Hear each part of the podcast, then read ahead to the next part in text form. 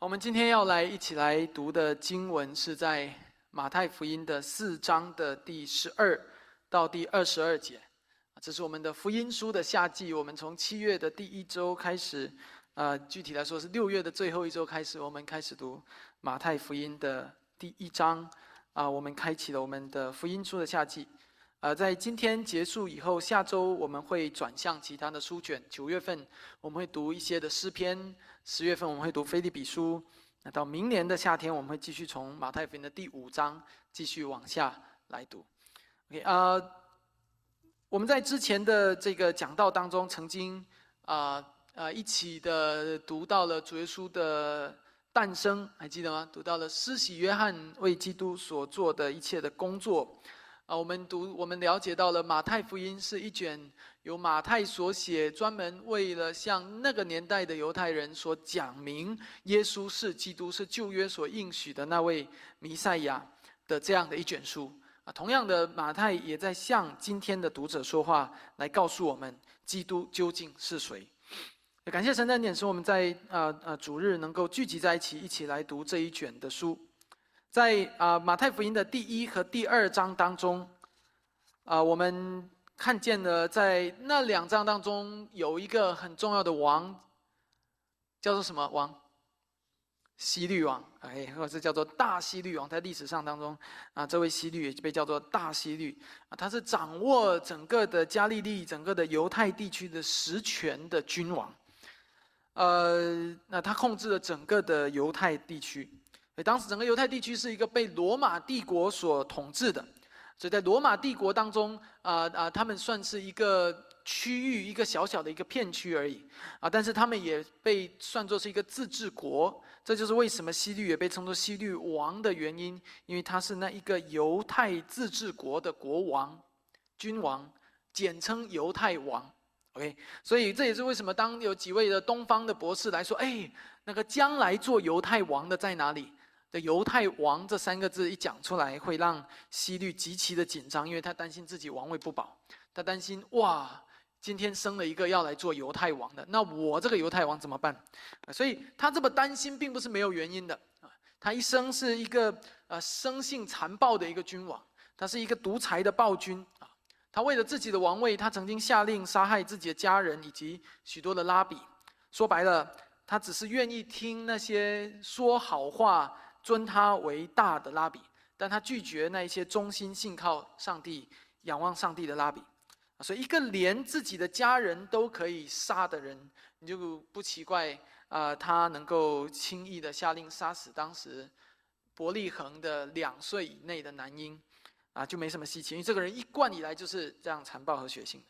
那不仅如此，你当然也可以想象得到，像这样的一个人，他在他的一生当中的婚姻也是极其混乱的。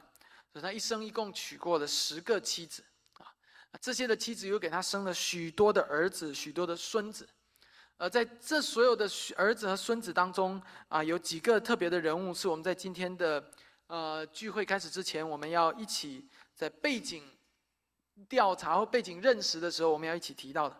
所以呃，盼望你的头脑不要打结啊，因为你要十个。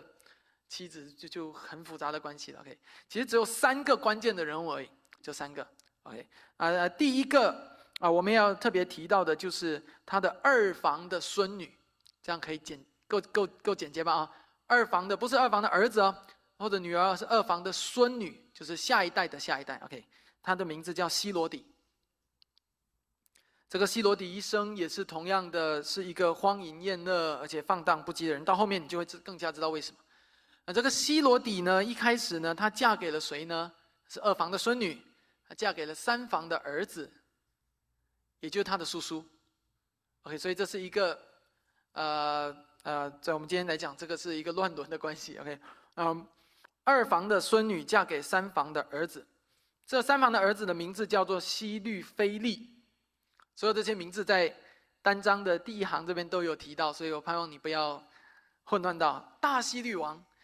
二房的孙女叫希罗底，三房的儿子叫希律菲利。但嫁给自己的叔叔不久之后，这个叔叔啊，这个三房的儿子就被废去了分王的名号，就一个其中一个他做一个小王，他的名号被啊革除了。所以她一看到自己的丈夫失去了这个权势以后呢，她就怎么样？她就移情别恋，就跑去找四房的儿子，就叫做西律安提帕。OK，啊，这个就是四房的儿子。可而你要知道，在那个时候，这个西律安提帕并不是单身的状态，是有家室的状态，他已经结婚。但是西罗底不管这么多，啊，在他的极力的诱惑下，然后啊，最终西律安提帕和自己的丈夫离婚。嗯，西律安提帕和自己的妻子离婚，西罗底和自己的丈夫离婚，他们走到一起，这就是西罗底和西律安提帕的一个很简单的一个小小的故事。而这一个西律安提帕，就是在主耶稣基督年代。在圣经当中被说到的分封的王西律，OK，这是第二个西律。所以你还记得伯利恒的那个杀死男婴的那个西律下达命令不多久，怎么样？西律就死了，还记得吗？所以后面的这个西律是谁？后面这个西律是他四房的儿子，叫西律安提帕。在圣经当中用另外一个一个短语来描述他，叫做分封的王西律。想到他就知道。呃，他也就是他在位的期间，耶稣被判死刑，被钉在十字架上。当主耶稣基督在受审的那一夜的时候，圣经说他被送去西律那里审判，就是送去这一位四房的儿子叫西律安提帕。故事讲到这里就差不多就告一个段落，很简单的一个小小的一个关系。说简单的总结就是西罗底这个二房的孙女和这一个四房的儿子叫做西律安提帕，他们之间的一个结合。啊啊，成为了今天经文的一个引言或者一个很重要的背景。啊，这是很显然，这是发生在整个西律。你想一下，他有十房，OK？啊，他有许多的儿子和孙子，所以这个小小的故事只是在所有故事当中的其中一部分。只不过他和当时的耶稣基督的整个生平是有重叠，所以他被记录到圣经当中来。但从某个角度也可以证实，你可以认识到圣经当中所讲的一切的故事不是一个神话故事。而是一个历史的史实，有其他的历史的资料可以印证的。那当希罗底和自己的丈夫离婚，西律安提帕和自己的妻子离婚，然后他们啊不不合理的走到一起结婚的时候，这时候有一个人出现了，这个人就是施洗约翰。所以施洗约翰严厉的批评西律安提帕和西罗底的婚姻，而最终导致西律安提帕把。约翰抓起来下在监牢里面。OK 啊，约约翰最后的下场极其的悲惨，在马太福音的十四章，呃，那里有记载哈。或许或许几年后的夏天，我们会读到马太福音的十四章。啊，我每个夏天都会读一小段马太福音。那约翰后来被下在监牢里面，所以最后有一次，就是这个西律安提帕，就是圣经当中我们所说的这个人，他过生日，他摆了一场盛大的筵席，然后这个时候。呃，你知道作为母亲的西罗底，她做了一件什么事吗？自己的先生在摆生日的筵席，西罗底就让自己的女儿，他们的女儿叫萨罗米，呃，啊，去到自己的父亲和一众大臣面前，用一个极其挑逗而且淫荡的舞蹈来展示自己的身躯。啊，以至于这场的舞蹈令现场在座的男士们都想入非非啊啊啊，极其的兴奋，以至于萨罗米的父亲，也就是西律安提帕，就发誓对萨罗米说：“萨罗米，无论你求什么，我都给你。”那萨罗米跑回去问自己的妈妈：“哎，爸爸说求什么都要，我要说求什么？”他的妈妈教他说：“你要说我要约翰的头。”就因着这样的一件事情，最后那一支舞蹈成为了施洗约翰的死亡之舞，而这就是记载在马太福音十四章第一到第十二节的故事。如果你有兴趣的话，你可以回去啊，再去读那一段的故事，你就可以知道。那你就从就此，你就大可以大概的知道西律安提帕是怎么样的人。西罗底是怎么样的人？呃，这是一个怎么样的家族？在今天讲到开始之前，我之所以要讲这个故事，是因为我们今天的经文就是从约翰下监牢开始的，所以我盼望你读到哦，约翰被抓了，什么事情不知道呃的时候，你就可以知道哦，这背后到底发生了什么，然后更好的理解接下来所发生的故事。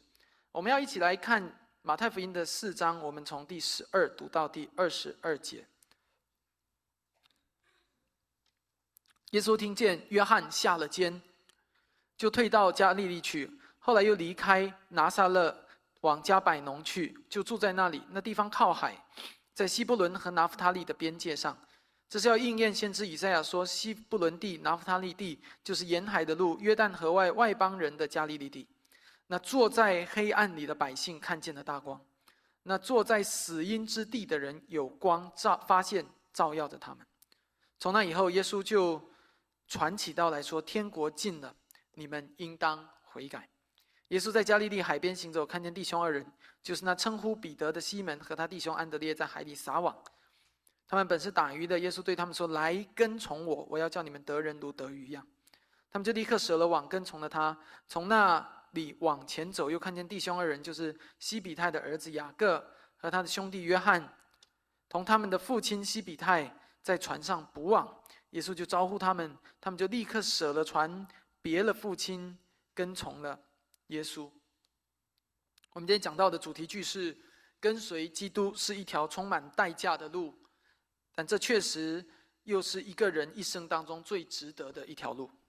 跟随基督的这一条路是充满了代价，但它却是值得的。我每一周的讲到的主题句都在单章第三页上面彩色背景的地方。我们首先要来看到的第一部分，我们来看第十二。到第十七节，我们要看见跟随基督意味着跟随光明。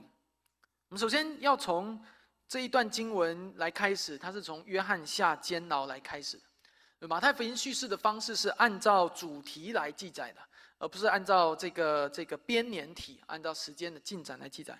所以，其实，在耶稣在旷野受试探，也就是第十一节结束，一直到十二节开始之间，中间还有相当长的一段的历史。可能有几年的时间，啊，有的人说可能是约翰福音的第一到第三章，包括他去加利利的婚宴，所有的这一切在那时间发生的。所以我们就会知道，圣经的每一卷书都是有自己的神学目的和神学意义来写作的，而不是一般的一卷历史书。所以我们不能够期待圣经按照编年体的方式来记载。那在这段时间当中，西律和呃西律安提帕和西罗底。两个人各自从原来的婚姻当中出轨，走到了一起。而在这段时间里，呃，同样发生了约翰批评这些君王的作为，然后约翰被下在监牢里面。而这个过程当中，我们第一个要看见的是约翰在面对罪恶的时候，他所展现出来的勇敢。因为这边在那个年代，要指责君王、指责国王或者皇帝做错事情，不是一件容易的事情。你不要把约翰的行为拿来和今天你在美国或在台湾所看见的行为相提并论。今天在民主国家里面，一个人指责政府，通常是要得到鲜花和掌声的，啊，是要得到流量和热度的，会在会被看作某种意义上的英雄。虽然那些指责很多时候也我们也都知道，就是一种政治的操弄罢了，政治的攻防。但是如果你今天是在中国大陆，可能情况就会有所不同。一个人指责政府。他很可能会遭到封号或者禁言，啊，甚至有可能因此坐牢。我看到王一牧师，呃的的勇敢，最后使他坐牢，至今仍然在牢中。在过去几十年的历史当中，我们不乏看见这样的新闻。但是更进一步的，在罗马帝国的统治当中，在西律安提帕的治下，那一种的独裁是比今天的中国大陆要严重许多的。啊，那一种君王就是天子，君王和宗教，和或者说神话里面的人物有某一种紧密结合的那一种社会当中，君王和神话是融为一体的，而君王和宗教是融为一体的，所以挑战君王就像在挑战天，就像我们古代的那种感觉一样，挑战君王就在挑战神明，呃呃那一种的环境之下，一个人还有勇气指责罪。那是相当需要勇气的。当然，也许你又会说，啊，在人类历史上，这样的忠臣也不是没有的，对不对？这样忠臣也是有存在，在中华的，在我们的这个中华文化的历史上，啊，这样不怕掉脑袋的忠臣也有不少。但是你更进一步的要看见是什么？施洗约翰在这里指责的是什么事情？在历史上，你多处时候看见一个忠臣。指责皇帝做错事情，通常是因为一些公共政策的议题。啊，公通常冒死进谏，是因为啊，你这么做害了人民，害了天下的百姓，你不要这么做。我们很少看到一个忠臣冒死进谏，是因为看到皇帝自己的淫乱，因为皇帝出轨了，因为皇帝娶了二房，去指责皇帝啊。我对历史不太算熟悉，所以啊，我想可能历史当中，可能都没有这样的人物，至少我想不起来有有这样的人物。因为好像一个皇帝娶了个后宫算什么，对吧？这在在整个的呃中国的历史当中，好像也是这样，在在世界历史当中也是这样。但为什么施洗约翰把这件事情当做一件事情？他不是在跟皇帝讨论，哎，你的公共政策有问题，在讨论你的个人的生命有问题，因为那是一个涉及罪的话题。你看到施洗约翰在这里关注的是罪。那是关最关键的一个问题，那涉及一个人的伦理和道德的话题。那个话题提出来和天下的百姓无关，所以一般的忠臣不会去做这样的事情。那个话题提出来，很显然包死的。OK，啊，因为天底下的的皇帝都把这件样的事情啊当做这一个正常的。一个皇帝可能还会听一听啊啊人民的问题，我听一听，因为他不想要丢掉江山啊，他不想要被人民唾弃。但是他的私人领域。通常是不可侵犯的。所以弟兄姐妹，我希望你读到这里，你心里想的不是约翰这么做也没有什么了不起啊。今天还不是有哪个在野阵营要批评一下执政党，或者是约翰这么做没没什么了不起？历史中不是有几个不怕死的忠臣吗？他是其中一个，不是。啊，我要和你谈的不是民主独裁的问题，我要和你谈的是约翰如何对待罪的问题。你还记得他在旷野中所喊的话吗？天国近了，你们应当悔改。施洗约的一生都在致力于处理跟罪有关的问题，就是罪人在罪的面前应该要悔改，在即将到来的天国面前应该要悔改。施洗约在预备众人的心，在为那位即将到来的弥赛亚开路，这就是他被称作开路先锋的原因。他要修建的不是一条看得见的大道，他要修建的是在每个人的内心当中。清除掉那些罪的荆棘，清除掉罪的枷锁，来修建这样一条罪啊，这个基督可以进入的大道。约翰忠于这个使命，因为他带着对上帝的信心，所以他有忠心，他也大胆指出罪的问题，他丝毫不关不不担心这个问题出现在谁身上，他不在乎这个，哪怕这个问题发生在君王身上，他也大胆指出来。无论是君王还是乞丐，最终都要在上帝的面前屈膝。接受他的审判，所以在这里面，我们不是要来看到哦，约翰有多不怕死，呃，约翰有多勇敢，不仅仅是而已。我盼望你在这里读到的是约翰对罪的态度，而这其实就是圣经所教导我们，同样我们应该对罪的态度。不要觉得约翰没什么了不起的，弟兄姐妹，我们可以回想一下，有多少次我们在罪的面前其实是低头了。不像约翰这样，有多少次我们在罪的面前退缩了？有多少次我们选择在罪的面前选择了沉默？有多少次当我们看见我们的肢体陷在最终的时候，我们选择了沉默？有多少次看见我们呃有有等听见某人可能正落在出轨的边缘的时候，我们选择了沉默？而当我们看见了某别人正在依靠自己的血气和情欲，呃，来与人纷争的时候，我们选择了沉默。呃，对，有多少次我们呃呃听见别人可能在做一个虚假的事情，欺骗政府的时候，我们选择了沉默，我们选择了视而不见。有时候是我们选择了他听见别人正在贪一些的小便宜，那个东西明明不该拿，他却故意偷拿的时候，我们呃选择了沉默。弟兄姐妹，是的，教会是一个有爱的大家庭。我并不是说我们不要有爱，我也并不是要说，呃，当我说我们不要沉默的意思，我并不是要说我们就要与人争执，我们就人大声的争辩，我们就有人吵架，不是。但是我想说的是，当我们实在看见或者听见我们身边的肢体，我们说亲爱的人正在犯下一些明显的罪的时候，不是猜测的，是有明确的。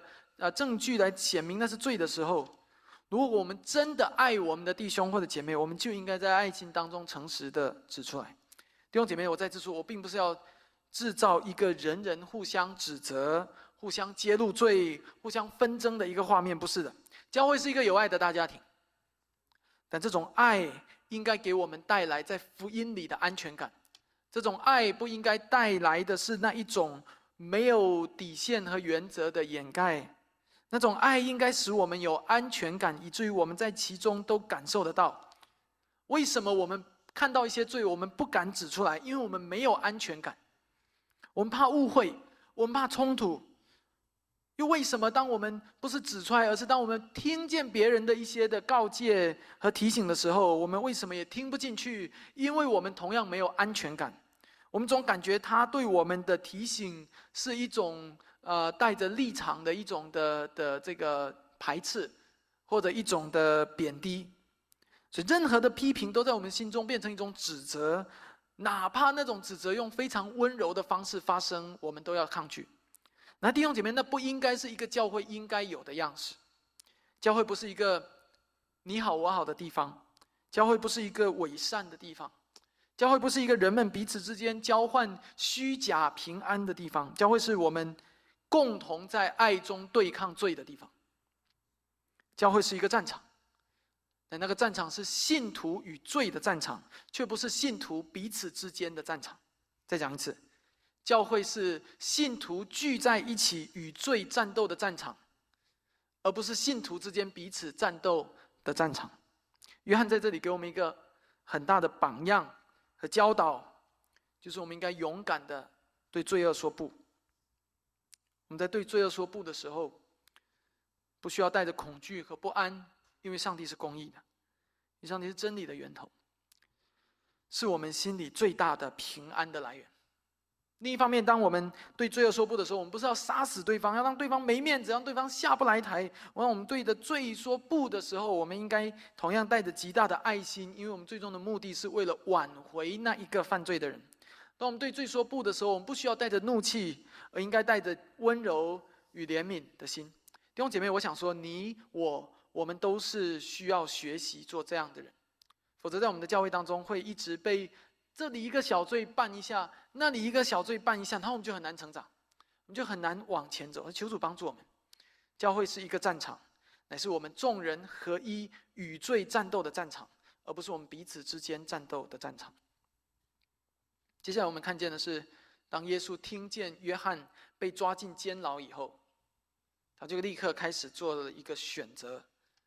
圣经说，他就退到加利利去。在这里的退，我告诉你可以关注到，这里的退不是一种恐惧或者撤退，在这里退是一种地理上的描述，就好像我们有时候会说，我们上去 Austin，我们上去 Dallas，因为 Austin 海拔比较高，OK，因为 Dallas 在北边，所以我们说我们上去 Dallas，然后说我们的下去 Gaveston，因为 Gaveston 在南边。OK，所以耶稣在当时这个，我像这个退就是这样的一个意思啊，进和退，你会发现进城。你说，那进的反义词就是什么？从城里面退出来。OK，它是一种的离开。所以耶稣当时应该是在耶路撒冷附近啊。从路加福音你也可以看见，从其他地方你看他在圣殿里面，他应该在耶路撒冷附近。所以当他听到约翰下监牢以后，他就从一个大城市的地方离开，去到郊外。加利利是郊外，这个叫退啊。耶路撒冷是首都，是大城市，是中心点。他退到广阔的村庄的地区。而不仅如此，请你注意到耶稣退到哪里？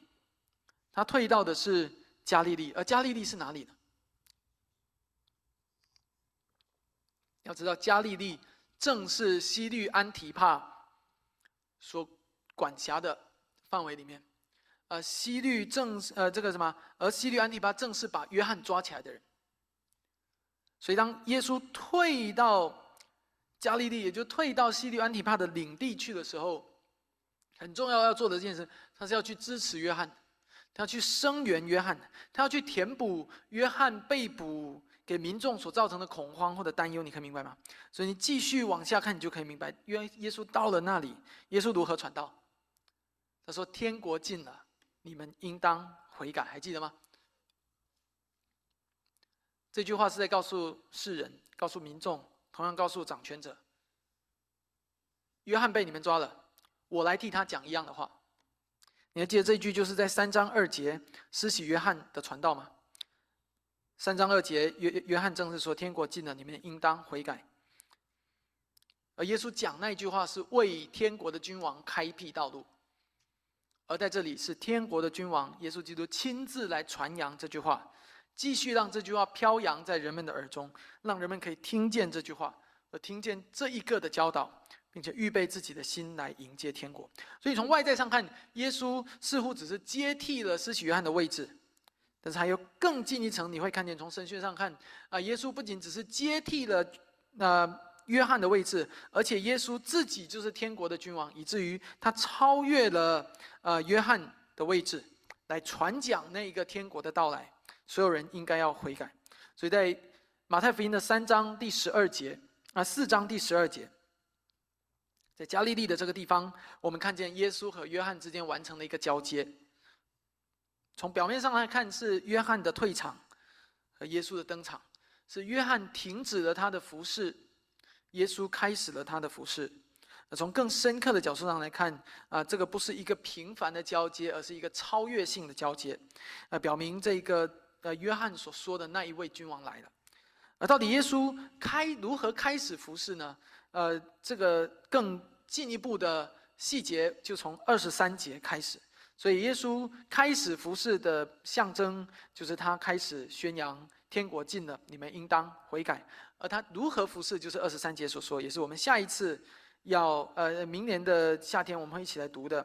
他在各会堂里教训人，传天国的福音，医治各样的病。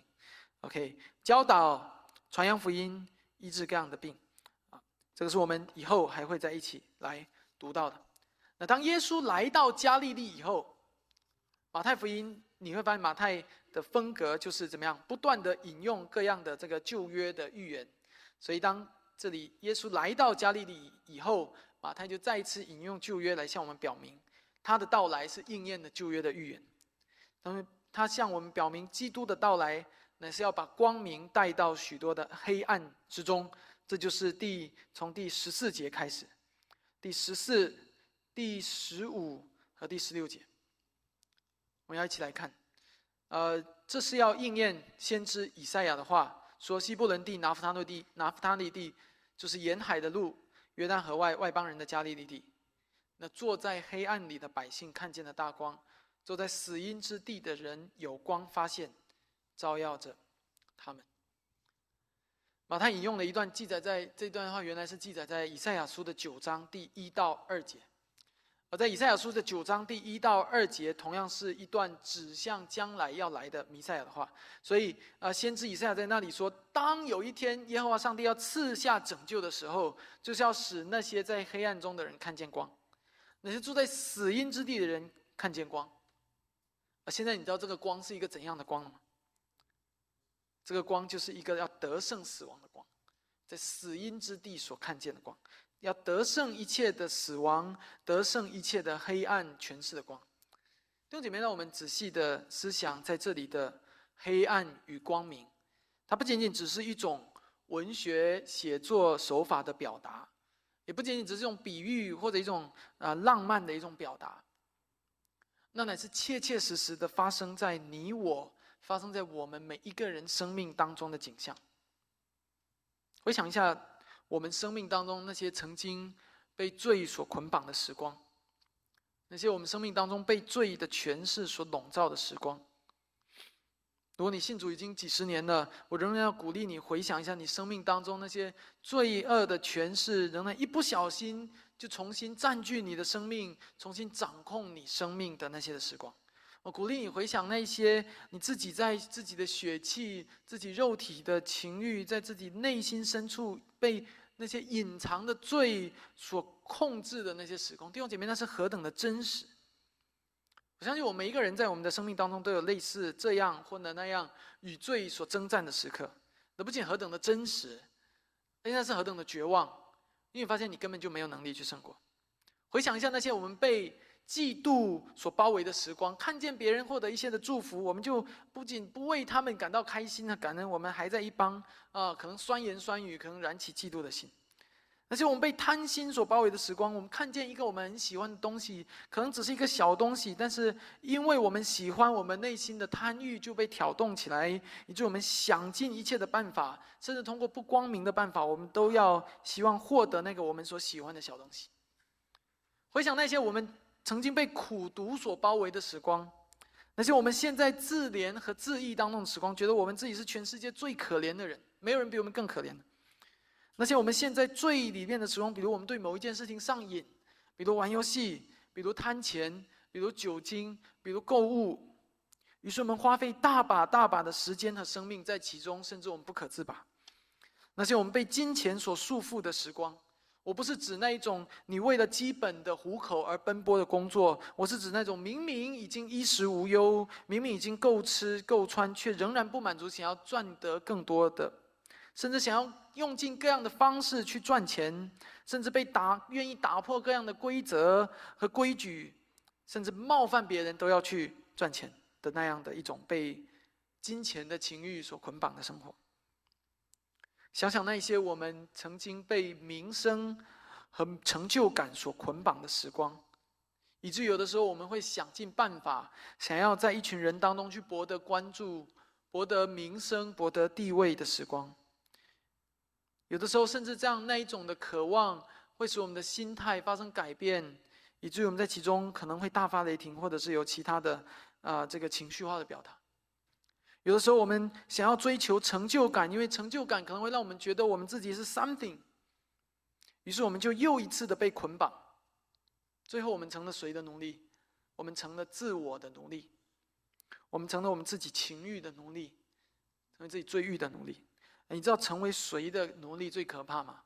就成为你自己的那个罪人的样式的奴隶最可怕，成为那个最终的你，那个自我中心的奴隶最可怕。因为那是最难察觉的，以并且会是最没有底线的。看起来你在为你自己忙碌不已，但其实你是在为你的罪忙碌不已。你在为撒旦在你生命当中的权势而忙碌，忙到最后你会发现，你自己属灵的生命并没有从这些忙碌中得到什么祝福，反而是那些和罪有关的情欲得到了满足。然后当你满足完这些的时候，就想到：哎呀，人的一生不过是如此。这就在很多夜晚的时候，我们。看着星空，我们会发出一个问题：最终不是还要归于尘土吗？最后不是要归于死亡和无有吗？会发现我们这活着的一生究竟在做什么？亲爱的弟兄姐妹，我们如果不能够意识到，不能够认识到一个罪人的生命，就必然会是一个活在黑暗和死印笼罩下的生命的时候，我们就永远不知道我们需要光明。我们如果不能够认识到一个罪人的生命是一个活在黑暗中的生命，我们就会在黑暗当中不断的打滚，为那些空虚的成就而献上我们一切的努力，为那些从魔鬼而来的罪的权势奉献上我们的一切，我们的生命、我们的精力、我们的金钱。除非，除非这个时候有一个声音来告诉我们说：“嘿，某某人，你要在黑暗中躺多久呢？你需要光明。”起来吧，你需要光明，因为你本来就是在光明当中被造的，你本来就是属于光明的，只不过撒旦把你绑架到了黑暗中去而已。而因为撒旦把你绑架去黑暗中太久了，以至于你根本就忘记了你原来是属于光明的，所以起来跟随我，因为我就是光明。只是基督在这里向那些在黑暗中的人所发出的呼召。那个光本身就是一个护照，耶稣基督成为道成肉身、三位一体的上帝，第二个位格披戴人的样式来到世界上，就是为了要成为和我们一样的人。他来最重要的目的，就是要来呼召每一个地上的百分之百的人来跟随光明。他来要把得胜的那个最终的胜利赐给一切仰望他的人。他来，他自己要成为一个与我们一样有血有肉的。人，然后他要活出一个不被黑暗所捆绑的生命。他要从死里复活，宣告连死亡也不能捆绑他，而那就是他要赐给我们的光明。他要赐给我们的光明，不是物理性的光明。今天教会在传讲福音，我们说我们要带给人光明的时候，不是赐物理性的光明，不是要送你一颗灯泡或者一把火炬。他要赐给我们的光明，也不是一种世俗性的光明。说我呃，这个不是要来做一个神医来治你的病，也不是要来给你带来一个魔法，使你有足够多的钱，以至于你可以在这世界上家财万贯，或者是健康长寿，然后在属灵生命上却贫瘠荒凉，继续朝着地狱狂奔。不，这都不是他要给我们带来的光明。他要给我们带来的光明是在永恒中发出的光明，是永生的光明，是关乎你永恒的生命的光明，是关乎你灵魂的光明。求主帮助我们，让我们一起来仰望他。接下来我们要来看到第十八到第二十二节，我们来看到一个人不能侍奉两个主，看到跟随基督意味着从世俗呃世俗的最终分别出来。在这里，我圣经向我们描绘了一个耶稣在这地上呼召门徒的画面，而这画面同样也是我们今天每个人在生命旅程当中，上帝对我们的呼召。今天，上帝不仅仅只是呼召了我来做啊所谓的全世间的传道人，不是的。呃，不是只有那些服侍上帝的人才需要呼召，上帝对每一个他的百姓、他的子民都有呼召，这是普遍性的。这意味着今天在座的，只要你是一个任性的基督徒，你是一个真正的基督徒，你就必须要明白，上帝对他、上帝对你的生命有一个神圣的呼召。所以今天现场在座的每一位，你们都要意识到，在你的生命中，上帝对你的生命有神圣的呼召，并且你要询问自己。你是否认识到那个呼召是什么？我不是在讲我，我在讲你。我们要仔细来看耶稣呼召门徒的画面，而从这个画面当中有一些细节值得我们深思。经文告诉我们，当耶稣在加利利的海边行走，看见两个人，分别是彼得和安德烈，这两个人的身份是渔夫。在耶稣的十二个门徒当中，啊，最终有四个啊，包括今天的后后面的西比泰的儿子雅各和约翰。甚至有人说有七个是渔夫啊，当然了，人们做这样的统计是，呃，就是觉得很有意思的啊。那在耶稣十二个门徒当中，有相当一部分是渔夫。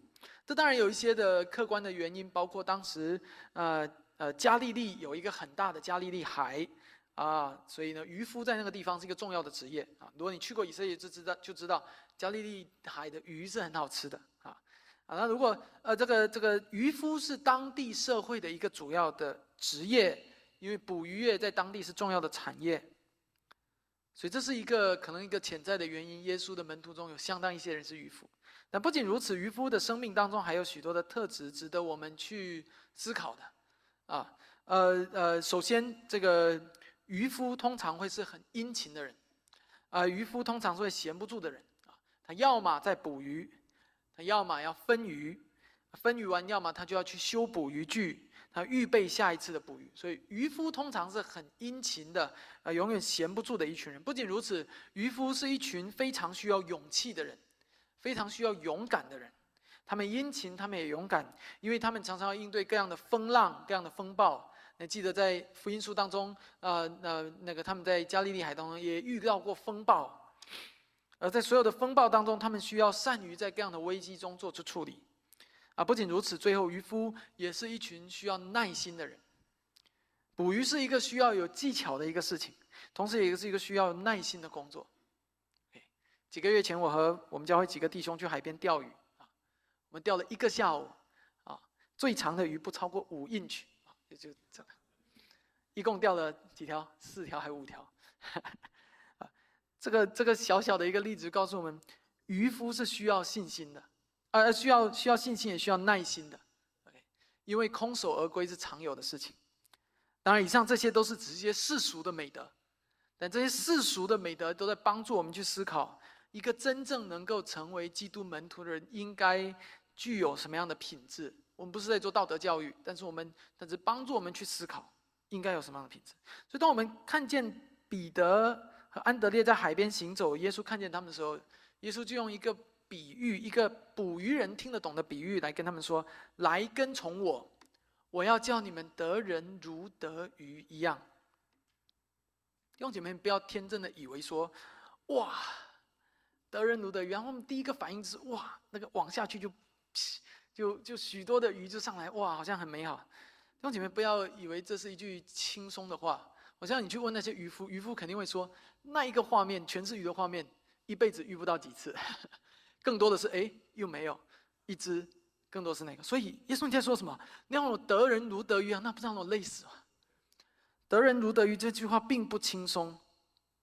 基督并不是在许诺给他们一个轻松的未来，好像说：“嘿，来跟从我，我就让你们成为众人的领袖，我就让他们一呼百应，我就让他们轻松赢得众人的心，让你们走上人生巅峰。”不是的。基督乃是在告诉他们说：“嘿，你捕鱼的时候什么样？我告诉你，得人的时候也是什么样。得得鱼从来不是一件容易的事情。所以，如果我是彼得，我可能会这样回应耶稣的呼召。所以，耶稣你在你在说什么？得鱼很困难的呢？啊，很多的时候下网空手而归，是很多时候会空手而归的呢。你知道什么叫的呢吗？啊，就是那我没有明白你的意思，你你你你无法理解。OK。”所以耶稣说得鱼很困难的呢，啊，你你知道叫我得人如得鱼，那我还是不要跟随你好，累死了。得鱼就已经够累的，现在还多了一个任务叫得人，而且难度一点都没有降低。得人最后是如得鱼一样，鱼还可以卖钱，得人能卖什么？弟兄姐妹，你明白我的意思吗？耶稣在这里并不是许诺给彼得和安德烈一个美好顺利的、富足发达的未来。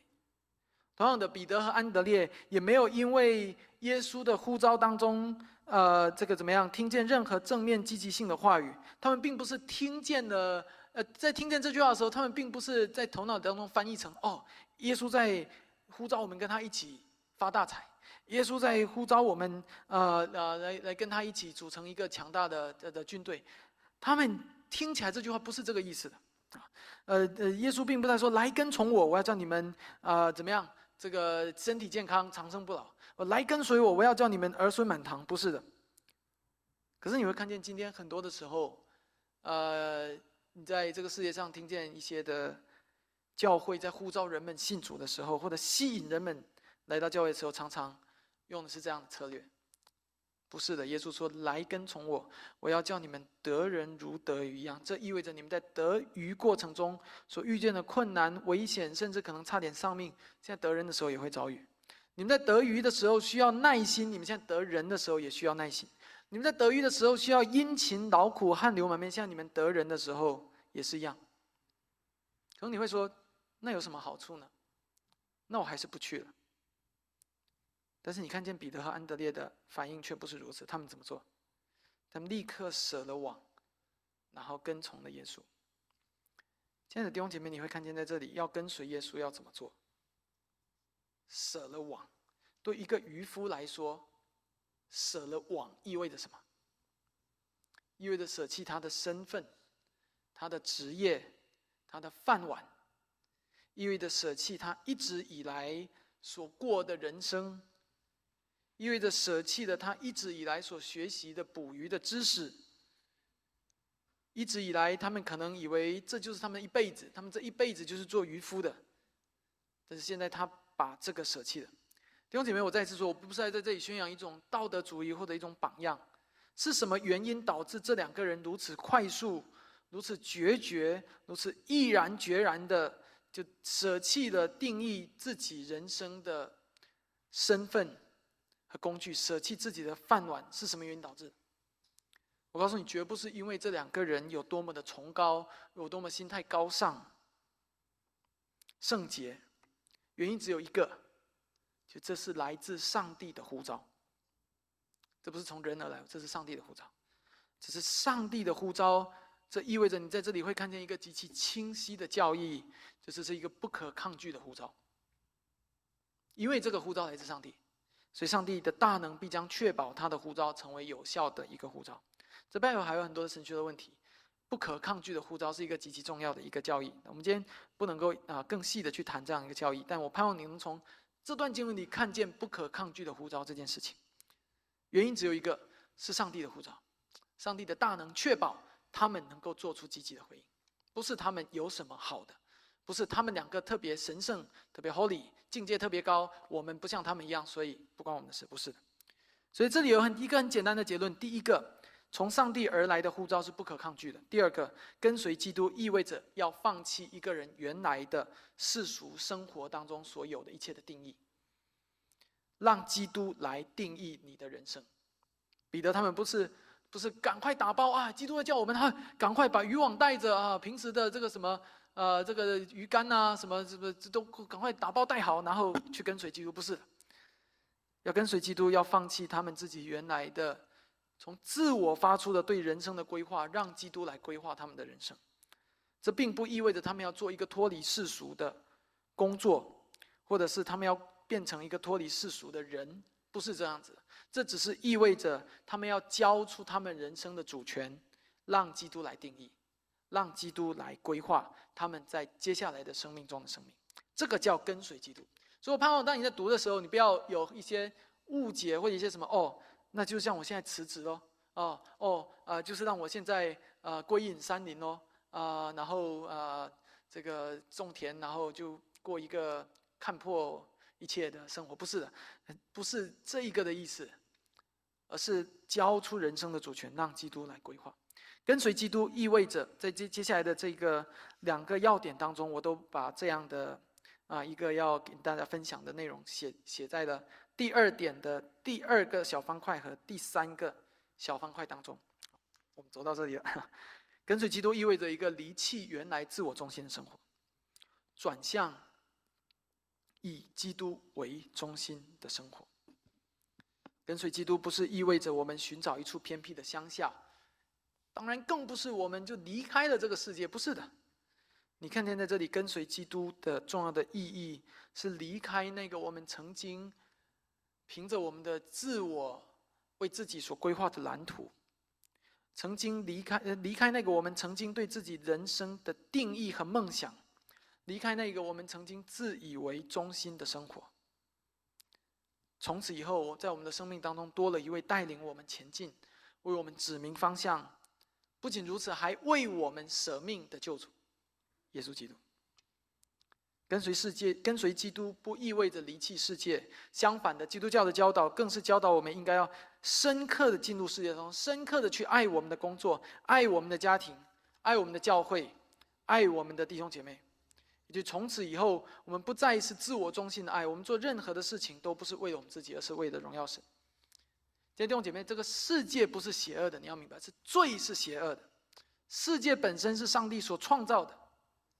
也，上帝自己也没有因为世界充满了罪，他就离弃了这个世界。不，基督的道成肉身，正是给我们看见，上帝爱这个世界，所以基督进入到这个世界中。所以基督教从来不是叫你要离开这些。如果基督教叫你离开这个世界，我们所信靠的救主就不会进入这个世界。我们要对抗的是罪。所以基督教的教导不是要教导你看破一切。如果基世界是邪恶的，基督就不会道成肉身。世界不是我们的敌人，罪才是我们的敌人。自我中心、自私、贪婪、悖逆，这些是我们的敌人。所以这就是彼得呃，基督对彼得和安德烈所发出的呼召。那不是一个离弃世界的呼召，那是一个离弃罪的呼召，转而跟随基督的呼召。弟兄姐妹，特别是现场的呃基督徒，我们之前讲在之前讲到当中也谈论过关于呼召的话题。呼召，我们在之前谈论过，呼召是一生之久的，呼召不是变来变去的，啊，呼召是呃上帝放在你里面的，跟你的生命连接在一起的。而今天啊，在讲到这里的时候，我想有三个很简短的应用，在帮助大家更清楚的认识，至少你的生命中有哪些呼召。如果你还不知道的话，至少在你生命中有这三个重要的呼召。第一个，信仰是一个呼召。呼召你尽心尽意尽力尽心爱主你的神，我想这我们都都明白。呼召我们回转拥抱光明悔改跟随基督。第二个，我想要帮助你认识你生命中的呼召，就是婚姻是你的呼召。说哈，婚姻不是我自己选的吗？啊，婚姻不是我爱跟谁就可以跟谁的吗？不是的，在圣经当中，特别在雅各书里面，你给圣经给我们看见的是婚姻是一个呼召。婚姻是一个上帝放在你生命当中的使命。这意味着什么？这意味着可能你的配偶很不可爱，这个你的配偶可能常常的惹你生气，你的配偶呃呃甚至是这个怎么样？这个这个啊不爱神，他的生命软弱。你不要忘记了，爱他是你的护照，那不是你道德的呃本性要做的而已。那不是一种道德主义，弟兄姐妹。很多时候我跟呃，我的妻子，我跟三妮之间，我们也会有这种争执的时候，也会有觉得哇，张力好大的时候。我很诚实的告诉你，在我心中，那个时候没有任何的动机，说我现在要去跟他好脸色一下。只有一个唯一的原因，就是那是我的呼召，那不是别的，不是我想，不是我要做个好人，不是我有多厉害，而是那是我的呼召。如果我是基督徒，我就应该顺服上帝对我的呼召，我应该去这么做。上帝呼召我们去爱我们的配偶，也认识到婚姻是你生命中另外一个呼召。第三个，中心的工作是一个呼召。在这里，我并不说到工作本身的内容。你说你可以在一生中切换不同的工作，这都是很正常的。但是你要知道，中心的工作本身就是上帝对我们的要求，也是我们在这世上荣耀他的方式。这意味着，不管在哪一个工作当中，你都应该讨神的喜悦。你应该按照圣经的所教导工作的伦理、工作的道德去去做。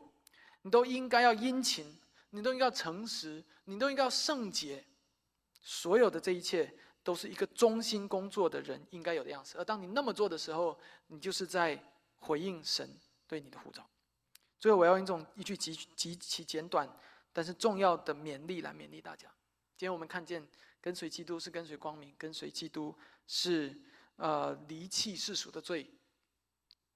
最后的这句话就是跟随基督是有代价的，但却是值得的。在座的无论是基督徒还是非基督徒，无论你已经是基督的跟随者，还是你暂时还不是基督的跟随者，我都要鼓励你来跟随基督。跟随基督并不意味着从此一帆风顺，从此财源广进，并不意味着从此健康平安。跟随一生，呃，跟随基督的一生，甚至可能比一般世人的一生更加的崎岖，因为你会遇见世人向你投来奇怪的目光，甚至不屑的目光。但是跟随基督的一生，却是值得的。跟随基督的一生，可能需要你更加殷勤的工作，可能需要你更加的勇敢，也可能是需要你更加的学习忍耐。但我有一个好消息要告诉你，就是上帝会预为你预备足够的恩典，让你经历过这一切的患难。并且得胜。我有个好消息要告诉你，就是在你所有一切会遇到的风暴之前，上帝都已经知道了，并且已经得胜。不仅如此，在你跟随基督，而且依靠他忠心度过这一生之后，你将回到那位创造你的主那里，与他永远在一起。而那是我们最美、永恒、最终极的盼望。所以，跟随基督是有代价的，但却是值得的。因为你正在跟从那真理的源头、永生的赐予者，跟随那一个真光。我同样要邀请现场在座还没有信主的弟兄姐妹，我鼓励你，在今天，你就在你的心底里回应这样的一个呼召。你听见的讲道，基督不仅是在对门徒说“来跟从我”，基督也是在对你说“来跟从我”。我鼓励你从心底里回应上帝的呼召。这是一条有代价的道路，这是一条值得的道路。我同样最后要勉励那些已经在跟随基督的基督徒们，不要奢望一条轻松的、快速的快捷通道。进入永生没有快捷通道。